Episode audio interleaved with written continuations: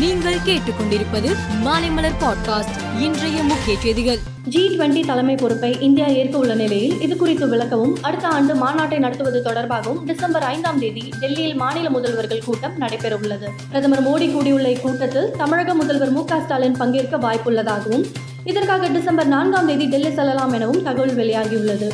ஐந்தாம் தேதி கூட்டத்தை முடித்துவிட்டு பிரதமர் நரேந்திர மோடி மற்றும் மத்திய மந்திரிகளை சந்திக்க வாய்ப்புள்ளதாகவும் கூறப்படுகிறது. தமிழகத்தில் ஆன்லைன் சூதாட்டத்திற்கு தடை விதிக்க வகை செய்யும் அவசர சட்டம் காலாவதியானது. இதனால் ஆன்லைன் சூதாட்டம் முழுவீச்சில் மீண்டும் நடைபெறும் அபாயம் ஏற்பட்டுள்ளது. ஆன்லைன் விளையாட்டுகளை முறைப்படுத்தும் சட்ட மசோதாவுக்கு ஆளுநர் இன்னும் ஒப்புதல் அளிக்காததால் சமூக ஆர்வலர்கள் மத்தியில் கவலை ஏற்படுத்தியுள்ளது. திமுக அரசு தொடர்ந்து தவறான பாதையில் சென்று கொண்டிருப்பதாக பாஜக மாநில தலைவர் அண்ணாமலை குற்றம் சாட்டியுள்ளார். திமுக அரசு மீது பொதுமக்களிடையே இருக்கும் வெறுப்பு ஒவ்வொரு நாளும் வெளிப்பட்டு வருவதாகவும் அவர் கூறினார். குஜராத்தில் ஆம் ஆத்மி ஆட்சி அமைக்கும் என அக்கட்சியின் ஒருங்கிணைப்பாளர் கெஜ்ரிவால் தெரிவித்துள்ளார். டெல்லி மற்றும் பஞ்சாப் சட்டசபை தேர்தல்களில் தனது கணிப்புகள் பலித்துள்ளதாகவும் அதேபோல் தனது கணிப்பு குஜராத்திலும் நன்றாகவே பலிக்கும் என்றும் கூறினார்.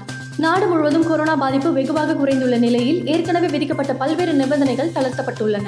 அவ்வகையில் விமானத்தில் பயணம் செய்வோருக்கு ரேண்டம் முறையில் கொரோனா பரிசோதனை மேற்கொள்ளப்பட வேண்டும் என்ற நிபந்தனை தற்போது தளர்த்தப்பட்டுள்ளது. வடகொரியாவில் ராணுவ வீரர்கள் மத்தியில் உரையாற்றிய அந்நாட்டின் தலைவர் கிம் ஜாங் ஹன் உலகின் மிகவும் வலிமைமிக்க அணுசக்தியை கொண்டிருப்பதே வடகொரியாவின் இறுதி இலக்கு என்றும் அது இந்த நூற்றாண்டின் முன்னோடி இல்லாத முழுமையான அணுசக்தியாக இருக்கும் என்றும் கூறினார். கேம்ரூன் நாட்டின் யவுண்டே நகரில் இறுதி சடங்கு நடைபெற்ற பகுதியில் ஏற்பட்ட நிலச்சரிவில் சிக்கி பதினான்கு பேர் பலியாகினர்.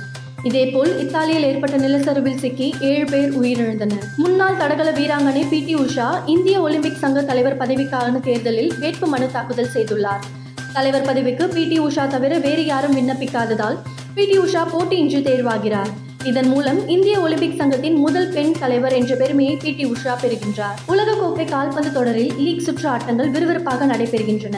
நேற்று நடந்த லீக் ஆட்டத்தில் ஜப்பான் அணியை ஒன்றுக்கு பூஜ்ஜியம் என்ற கோல் கணக்கில் கோஸ்டாரிக்கா அணி வென்றது. மற்றொரு ஆட்டத்தில் மொராக்கோ அணி இரண்டுக்கு பூஜ்ஜியம் என பெல்ஜியத்தை வீழ்த்தியது. குரோஷியா அணி நாலுக்கு ஒன்று என்ற கோல் கணக்கில் கனடாவை வீழ்த்தி அபார வெற்றி பெற்றது. ஸ்பெயின் ஜெர்மனி ஆட்டம் டிரா ஆனது. கத்தாரில் நடைபெற்று வரும் உலகக்கோப்பை கால்பந்து தொடரில் குரூப் ஹெப் பிரிவில் நடைபெற்ற லீக் ஆட்டத்தில் பெல்ஜியம் அணி மொரோக்கா அணியிடம் இரண்டுக்கு பூஜ்ஜியம் தோல்வியடைந்தது.